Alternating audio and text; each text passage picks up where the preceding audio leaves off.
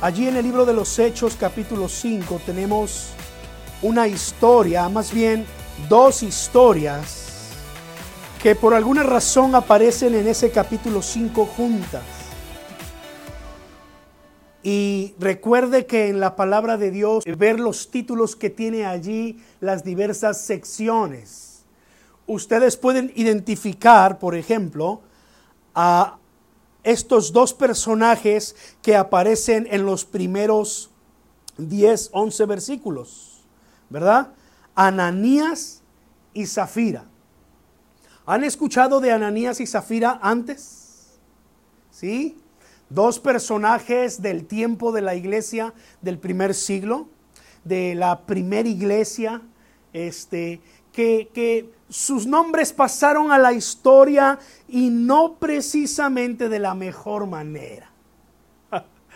Vamos a hablar un poquito del contexto en el que aparecen ellos. Resulta, dice el capítulo 4, versículo este, 36, podemos ver desde el 32, que dice que todos los eh, discípulos tenían todas las cosas en común, ¿verdad? Que no le faltaba nada a nadie, porque si eh, de pronto había eh, alguna escasez o a alguien le faltaba algo, dice que la gente vendía sus propiedades para poder compartir con la gente.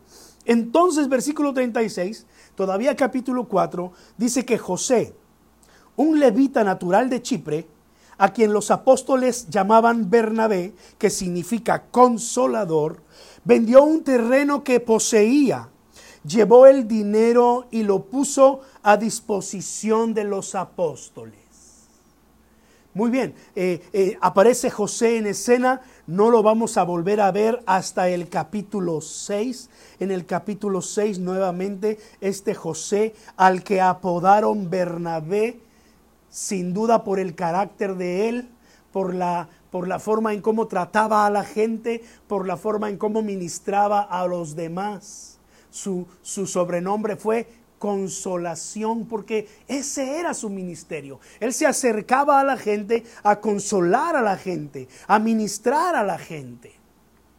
Así que vendió una propiedad que tenía y dice que trajo el dinero y lo puso a los pies de los apóstoles, es decir, a disposición de los apóstoles, ¿verdad? Había vendido su terreno, digamos, en, en, en 15 mil dólares. Y él trajo esos 15 mil dólares a los apóstoles y les dijo, repártanlo entre los pobres, que no le falte nada a nadie. Entonces dice, un hombre llamado Ananías, junto con Zafira, su mujer, también vendieron una propiedad, pero dice, y en complicidad, este hombre, en complicidad con su esposa Zafira, se quedó con parte del dinero y puso el resto a disposición de los apóstoles. Ahora, así es como sucedió realmente la historia. ¿Se acuerdan de Kiko, del chavo del 8? Cuando el chavo estaba jugando, por ejemplo, eh, este, Valero con un palo y una lata.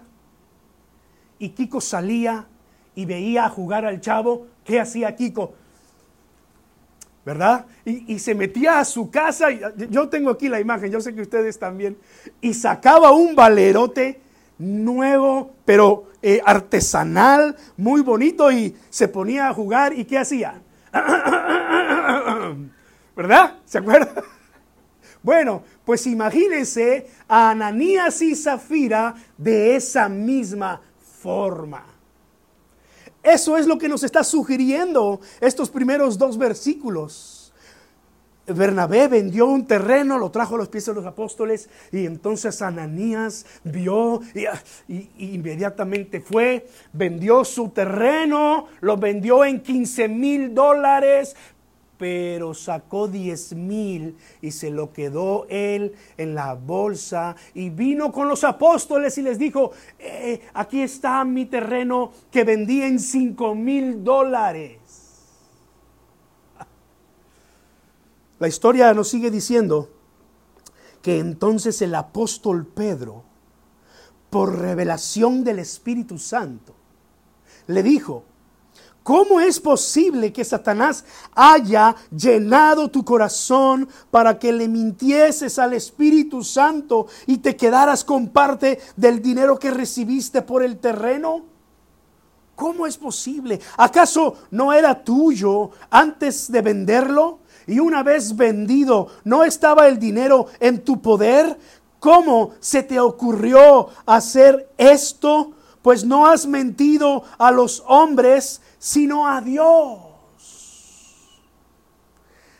Al oír estas palabras, Ananías cayó muerto y tuvo gran y un gran temor se apoderó de todos los que se enteraron de lo sucedido. Entonces se acercaron los más jóvenes y se lo llevaron y le dieron sepultura.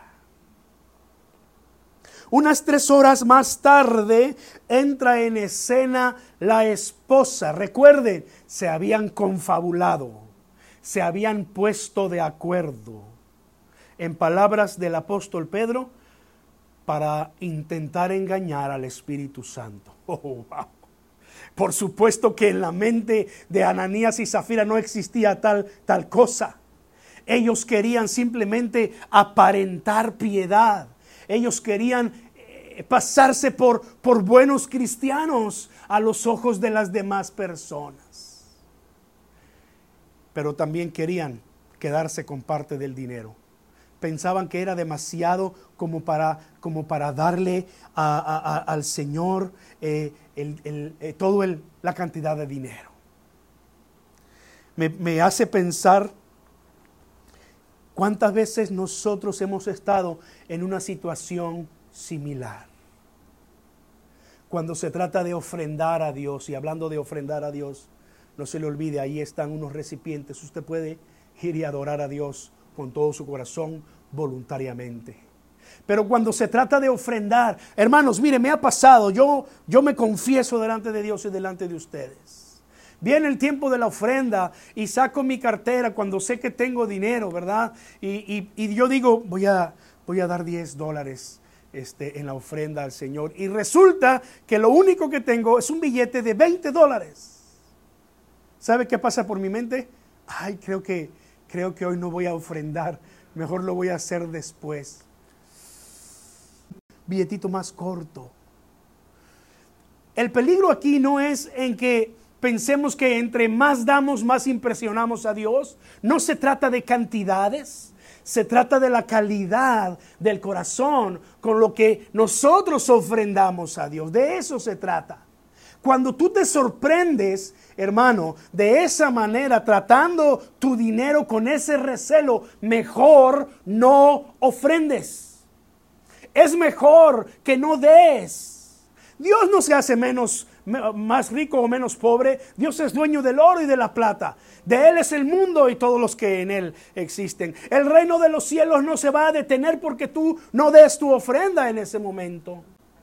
Al dador alegre. Entonces cuando tú sacas tu cartera y quieres dar 10 dólares, pero el único billete que tienes es uno de 20 y te pesa en el corazón, no ofrendes.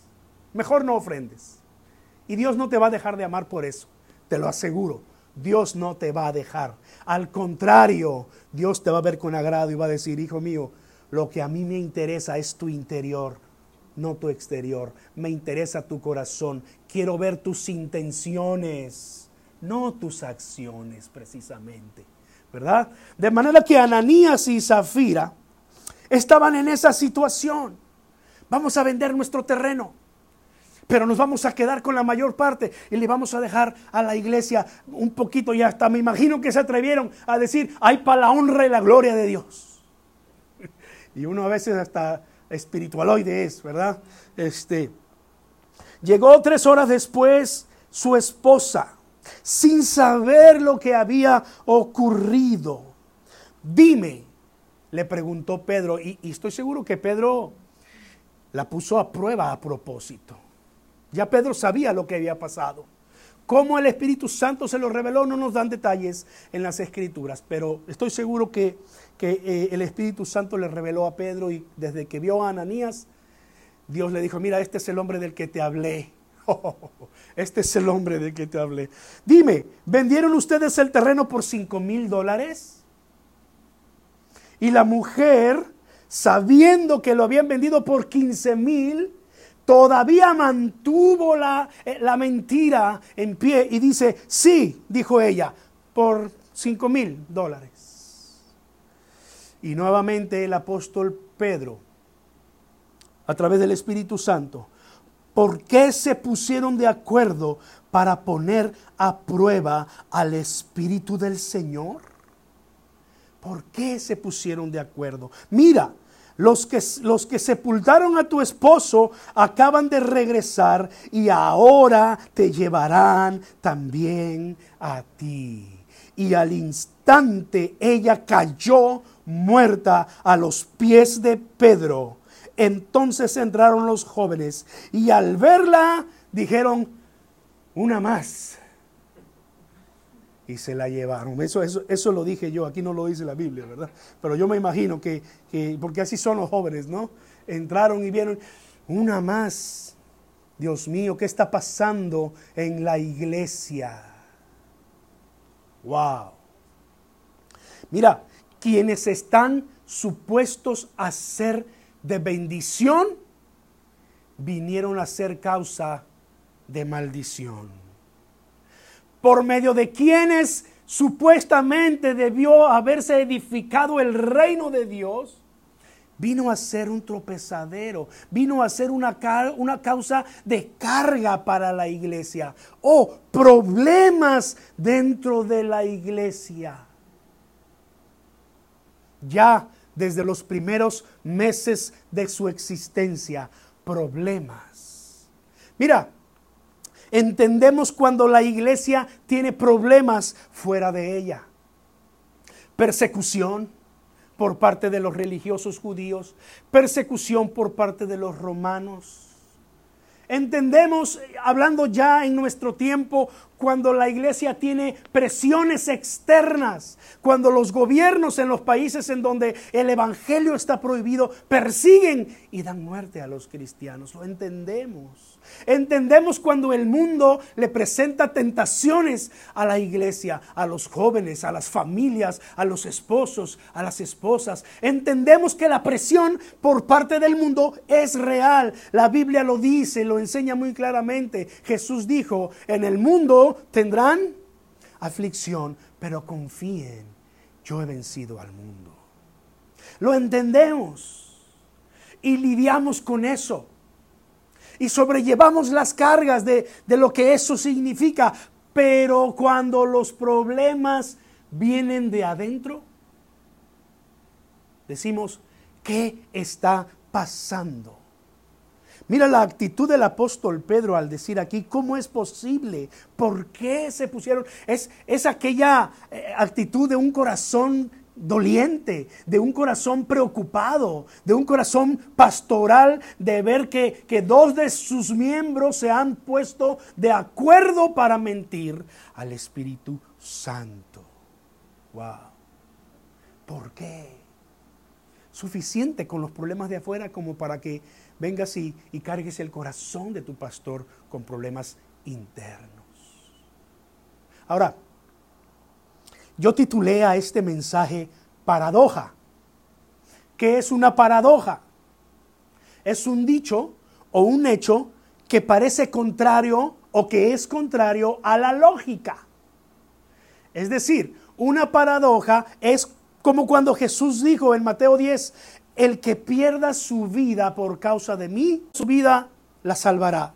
El que la pierda, la encontrará, el que la pierda la hallará. Es una contradicción, pero el reino de los cielos tiene muchas contradicciones como esas. Y lo que estamos viendo aquí es que lo que estaba supuesto a ser de bendición y edificación para la iglesia viene a ser causa de carga y de preocupación. Tremendo. Capítulo 5. Entonces dice que, que debido a estos sucesos, la gente tenía gran temor. Último versículo, versículo 11, perdón. eh, no último, sino versículo 11, dice que la gente tenía gran temor, no solamente dentro de la iglesia, pero también fuera de la iglesia. Una parte de la escritura dice allí más adelante que nadie entre el pueblo, versículo 13, se atrevía a juntarse con los apóstoles, aunque los elogiaban. Me hace pensar que el trabajo de predicar en ese tiempo quedó como que en manos exclusivas de los apóstoles porque no cualquiera se animaba a juntarse con Pedro y Juan. Tenían temor de que por una pequeña falta corrieran la misma suerte que Ananías y Zafira.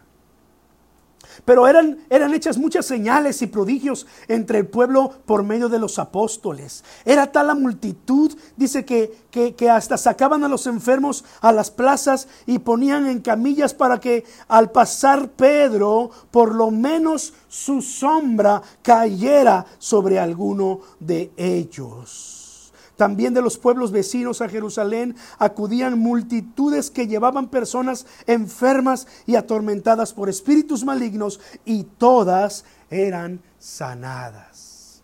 Dios estaba bendiciendo a su iglesia en medio aún de pruebas y problemas internos. No solamente estos versículos nos hablan de la realidad de los problemas internos de las iglesias, pero también nos enseña que el reino de los cielos avanza a pesar, a pesar de los problemas de la iglesia. Y aquí hay algo que tenemos que aprender también. La iglesia es solamente una expresión pequeña de lo que es el reino de los cielos. El reino de los cielos es un todo donde Dios gobierna. Dios es soberano. Él es el rey de toda la tierra, ¿verdad? Él gobierna en todo el universo y en todo el infinito. Las naciones son suyas. Él pone y quita reyes y presidentes. De Él es toda la tierra y su plenitud, el mundo y los que en Él habitan. El reino de Dios es inmenso. La iglesia es una expresión solamente del gran reino de Dios. La iglesia, en todo caso, viene a ser el agente móvil del reino de Dios. O sea, a través de nosotros, Dios está haciendo su obra entre otras, entre las otras personas. Nosotros somos pues los brazos y los pies y la voz de Cristo. Pero el reino de los cielos no se detiene a pesar de los problemas de la iglesia. Escuchamos sobre luchas internas de poder. Un líder quiere tener más influencia que otros. Continuamente escucho de miembros, de líderes que se confabulan entre ellos para echar al pastor. Dios nos libre de eso en esta iglesia. Qué tremendo cuando escuchamos divisiones de iglesias. No es nada nuevo. Leamos primero a los corintios y van a ver que los corintios tenían grandes divisiones. Unos decían yo soy de Pedro, otros decían yo soy de Pablo, otros decían yo soy de Apolos y otros decían yo ni con uno ni con otro, yo no obedezco a nadie. Yo obedezco a Cristo. Y se oía espiritual se oía bonito, pero ese grupo que decía que no era de ninguno de estos, sino de Cristo, realmente eran los más rebeldes. No se sujetaban a nadie, ni a Cristo, porque Cristo decía que nos amemos, dice que nos amemos unos a otros, que nos perdonemos unos a otros, que nos soportemos unos a otros, que estemos bajo el liderazgo de aquellos que Él ha puesto como eh, pastores, como siervos, como líderes y los que decían yo soy de Cristo echaban todo eso a un lado. Así que no crean que eran los, los más espirituales. Qué tremendo cuando escuchamos de todo esto. Qué tremendo cuando sabemos de un gran pecado entre los miembros de la iglesia, como el caso de Ananías y Zafira. Ahora, son realidades. Realidades paradójicas. Son contrastes que, que ocurren. Oramos para que Dios nos libre de todo eso. Oramos para que Dios nos libre de ser eh, causa de, de, cargar el corazón de nuestros líderes, como si no tuvieran ya suficiente carga en ganar al mundo para Cristo. Venimos y con, a veces con nuestras actitudes de pecado y de altivez traemos carga. Ahora, por eso es que le, lo he llamado paradoja, porque por otro lado, en este mismo capítulo, versículos 17 hasta el final, no lo voy a leer porque esa parte sí que está larga, pero voy a ir dando algunos detalles en la escritura para que veamos cómo las paradojas existen en el reino de Dios. Los apóstoles fueron encarcelados nuevamente. Estaban predicando a Jesucristo y entonces de pronto se, eh, eh, le llegaron los guardias y le llegaron los eh, líderes religiosos y los apresaron y los llevaron nuevamente a la cárcel. Pero dice la escritura de los versículos 17 al 20 que Dios los liberó milagrosamente. No lo hizo la primera vez, pero esta vez sí lo hizo. Y me gusta como la palabra del Señor dice allí, un ángel del Señor abrió las puertas de la cárcel y los sacó y les dijo, vayan, preséntense en el templo. ¿Dónde los habían apresado? En el templo. Preséntense en el templo. Yo me imagino que de pronto alguno de los apóstoles debe haber dicho, oye, pero es que allí fue donde nos agarraron. No, vayan, preséntense en el templo y comuniquen al pueblo todo este mensaje de vida. Mira, si ellos no hubiesen sido obedientes, no hubiese ocurrido lo que está a punto de ocurrir. Paradojas, contradicciones en el reino de Dios. Conforme a lo que habían oído, al amanecer entraron en el templo y se pusieron a enseñar. ¿Qué pasó entonces cuando llegaron el sumo sacerdote y sus partidarios convocaron al consejo, es decir, a todos los ancianos de Israel, y mandaron a traer a los apóstoles de la cárcel y, oh sorpresa, no estaban en la cárcel? Alguien vino y les dijo, hey, los que tú estás buscando están allá en el templo enseñando. Y, la escritura nos dice que al oírlo se quedaron perplejos preguntándose, ¿qué pasó? ¿Cómo fue esto? Si las puertas no se ven forzadas, no hubo, no hubo registro de, ninguna, de ningún motín entre los presos. Los soldados nos dicen, no, aquí nada pasó, aquí nadie salió. ¿Cómo fue eso? Pero entre estar sorprendidos, también la escritura nos dice que estaban molestos porque quisieron darle muerte a los apóstoles. Así que nuevamente fueron por ellos, los trajeron para juzgarlos y allí les volvieron a decir, terminantemente les hemos prohibido enseñar en ese nombre. Sin embargo, ustedes han llenado a Jerusalén de su enseñanza, versículo 28. Se han propuesto echarnos la culpa a nosotros de la muerte de ese hombre. Recuerdan la predicación de Pedro, ¿no? Ustedes lo mataron. Es necesario, dijo Pedro, que obedezcamos a Dios antes que a los hombres. Recuerde que aquí el Espíritu Santo ya había llenado por completo a este hombre, que si antes lo había negado, tres veces. Ahora, valientemente, no solamente le decía a los judíos, ustedes mataron a Jesús, pero les decía, es necesario que nosotros obedezcamos a Dios antes que a los hombres. El Dios de nuestros antepasados resucitó a Jesús a quien ustedes mataron colgándolo de un madero. Parece que a Pedro le gustaba esta frase, ¿verdad? Decirle a los líderes religiosos una y otra vez estas cosas. Pero dice, por su poder Dios lo exaltó como príncipe y salvador, para que diera a Israel arrepentimiento y perdón de pecados. Nosotros somos testigos de estos acontecimientos y también lo es el Espíritu Santo que Dios ha dado a quienes le obedecen.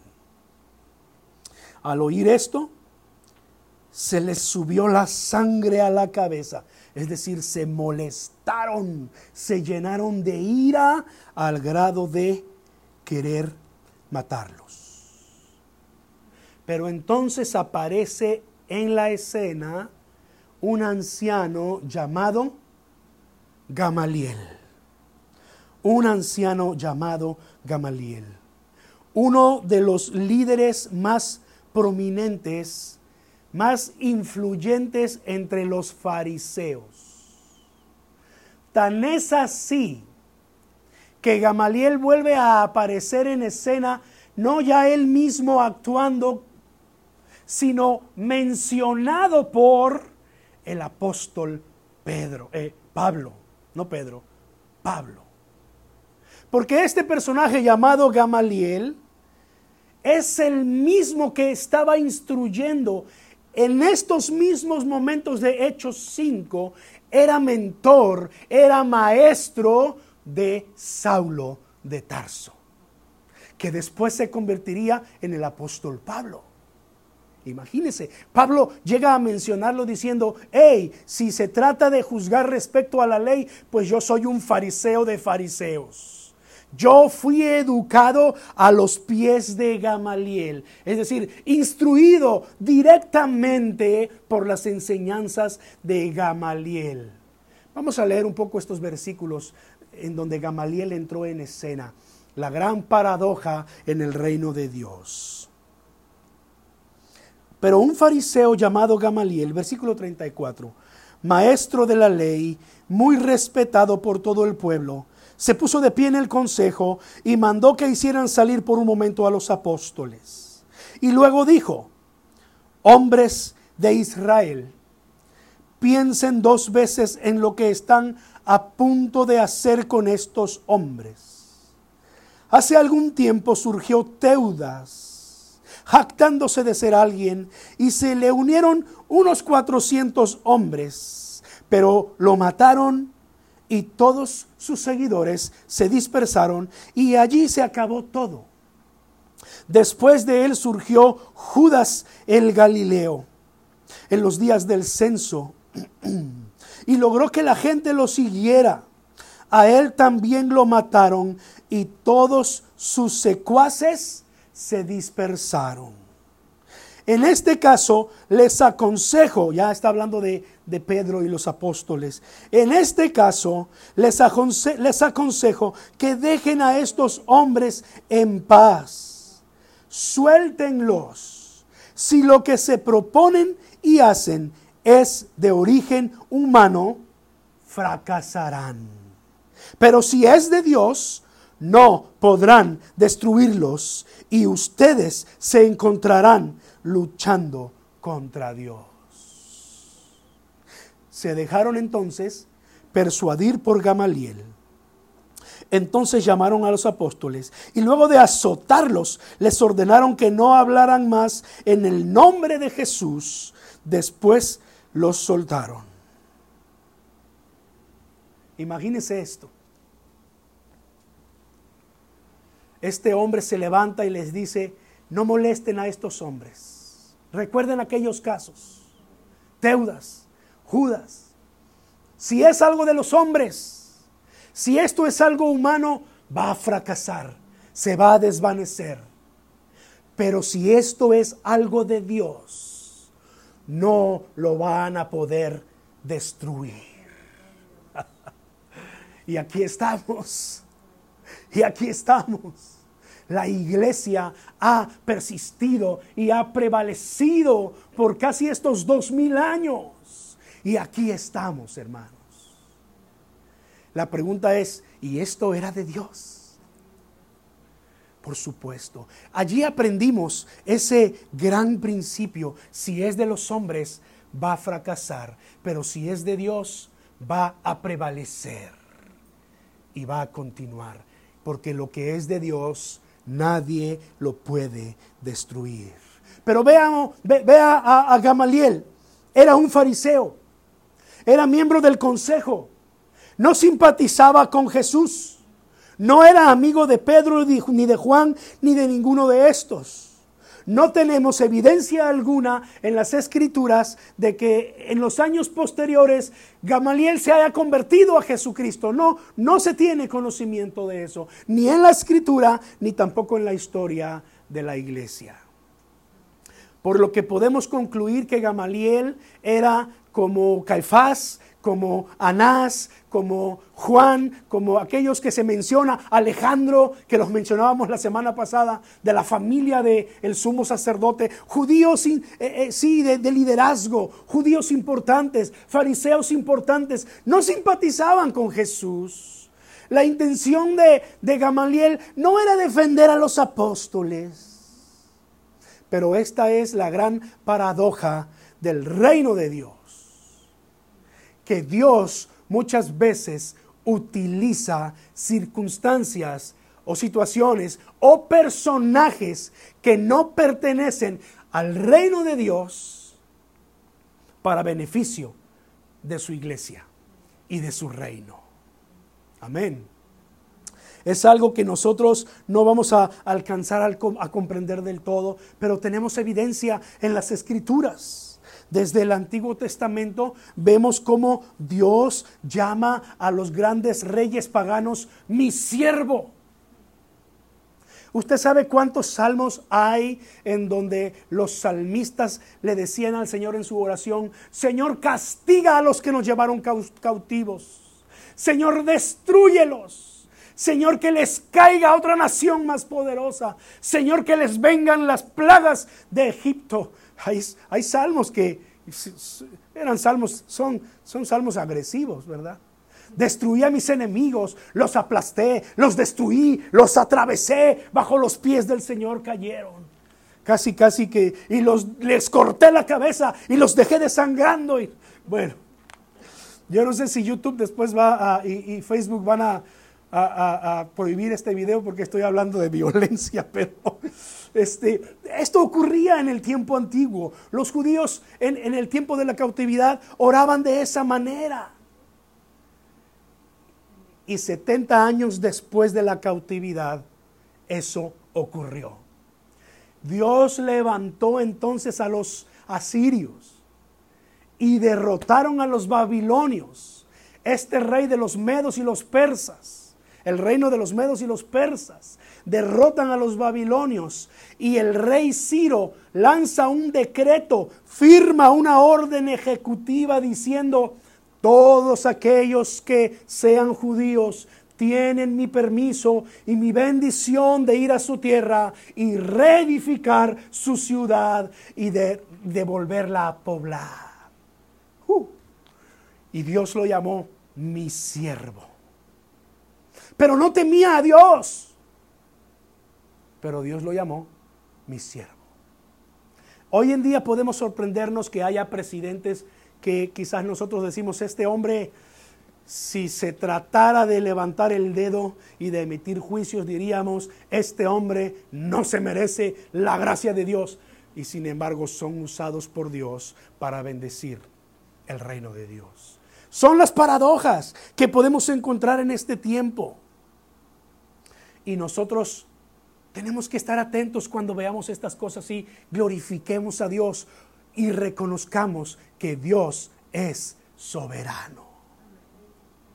Sí, aunque quizás usted piense, ah, no, yo prefiero confiar en Dios y no hacerle caso a la ciencia. Hermano, Dios nos ha dado la ciencia. Y hay grandes médicos, grandes científicos en el mundo que quizás no teman a Dios, pero Dios los está usando para beneficio de la humanidad. Y entre todos ellos estamos usted y yo, que somos parte de la iglesia. Sí, usemos la medicina. Sí, tómese sus pastillas, pero vaya a Dios primero. Confíe en Dios primero, porque Dios es el dador de la ciencia. Nuestra oración debiera ser, Señor, trae sanidad de este COVID-19 en todo el mundo y usa a tus siervos para traer las medicinas adecuadas. No faltará quien quiera aprovecharse, quien quiera ah, sacar ventaja de todo esto, pero confiemos en que Dios es soberano. Las paradojas del reino de Dios. Aquí están estos cuatro puntos para resumir. Número uno, la iglesia enfrentará desafíos externos y desafortunadamente también internos. Pero la iglesia siempre encontrará soluciones, porque el Señor ha dicho que las puertas del infierno no prevalecen contra ella. Y aquí estamos. Número dos, aunque los problemas que la iglesia enfrenta puedan ser muy difíciles, la palabra del Señor seguirá siendo predicada. La palabra del Señor seguirá corriendo. Dios proveerá solución y bendición de algún modo. En ocasiones Dios proveerá soluciones sobrenaturales. Creemos en un Dios de milagros. Amén. Pero también en ocasiones Dios va a utilizar medios humanos, medios naturales para traer bendición y soluciones a los diferentes problemas. Número tres, pensemos, pensemos en esto. Suficiente tiene ya la iglesia con desafíos y presiones externas como para yo ser causante de conflictos internos. No seamos causantes de conflictos internos dentro de la iglesia. No seamos parte de problemas, seamos parte de soluciones. No seamos causa de traerle eh, eh, congoja y preocupación al corazón del pastor, sino seamos como Aarón y Ur en aquel tiempo del éxodo cuando el pueblo estaba saliendo de Egipto y en el desierto estaban peleando contra los amalecitas la Biblia dice que Moisés levantaba sus manos al cielo en intercesión. ¿Y qué pasaba con el pueblo? El pueblo prevalecía y ahí estaba Josué conduciendo el ejército de Israel e iban ganando, pero eh, Moisés era un ser humano y sus brazos se cansaban y se bajaban. Y cuando eso ocurría, dice la historia, el pueblo, el ejército de Israel estaba siendo derrotado y retrocedían. Entonces vinieron Aarón y Ur y levantaron los brazos de Moisés. Y aquel día hubo una victoria sobrenatural en el reino de Dios. Seamos como Aarón y Ur. Levantemos los brazos de nuestros pastores en vez de ser como Ananías y Zafira. Estas son las paradojas del reino de Dios. Son reales, ocurren. Pero nosotros oremos para que el reino de Dios siga avanzando y Dios tenga a bien usarnos a nosotros. Amén. ¿Por qué no oramos en esta, en esta mañana y le decimos, Señor, queremos ser parte de la edificación de tu reino, de la bendición de tu reino, Señor? No queremos ser ocasión de tropiezo para otros, de problemas. Líbranos. Ora conmigo. Bendito Dios, bendito Salvador levantamos nuestra oración en esta mañana delante de ti, Padre. Te pedimos, oh mi Dios, que tú bendigas a tu iglesia, que tú levantes a tu iglesia, Señor. Que tú la fortalezcas como lo hemos cantado, Señor, como en los días de Ezequiel, mi Dios. Oh Padre Celestial, en el nombre de Jesús, que nosotros seamos agentes de bendición en el reino de los cielos. Que a través de nosotros otros más puedan saber que Jesucristo les ama. Que Jesucristo tiene poder para sanar y para restaurar. Que a través de nosotros otras personas puedan ser consoladas. Líbranos, líbranos de ser como Ananías y Zafira. Tú quisiste que sus historias estuvieran allí en las escrituras para enseñarnos a nosotros en este tiempo, mi Dios. Ayúdanos a bendecir a nuestros eh, vecinos, mi Dios, a hacerles saber que tú eres Dios. Bendice a todos aquellos que a través de las redes sociales escuchan y ven tu palabra, mi Dios. Bendice a tu iglesia que hoy está aquí congregada, Padre. En el nombre de Jesús te pido, mi Dios, para que tú nos guardes durante esta semana que hoy iniciamos. Sigue guardando nuestras vidas, sigue bendiciéndonos, sigue mostrándonos tu mano poderosa. Señor y Dios, y que no perdamos nuestra fe y nuestra esperanza que está puesta en ti, porque tú eres el único Dios, el único Señor. En el nombre de Jesucristo oramos. Amén.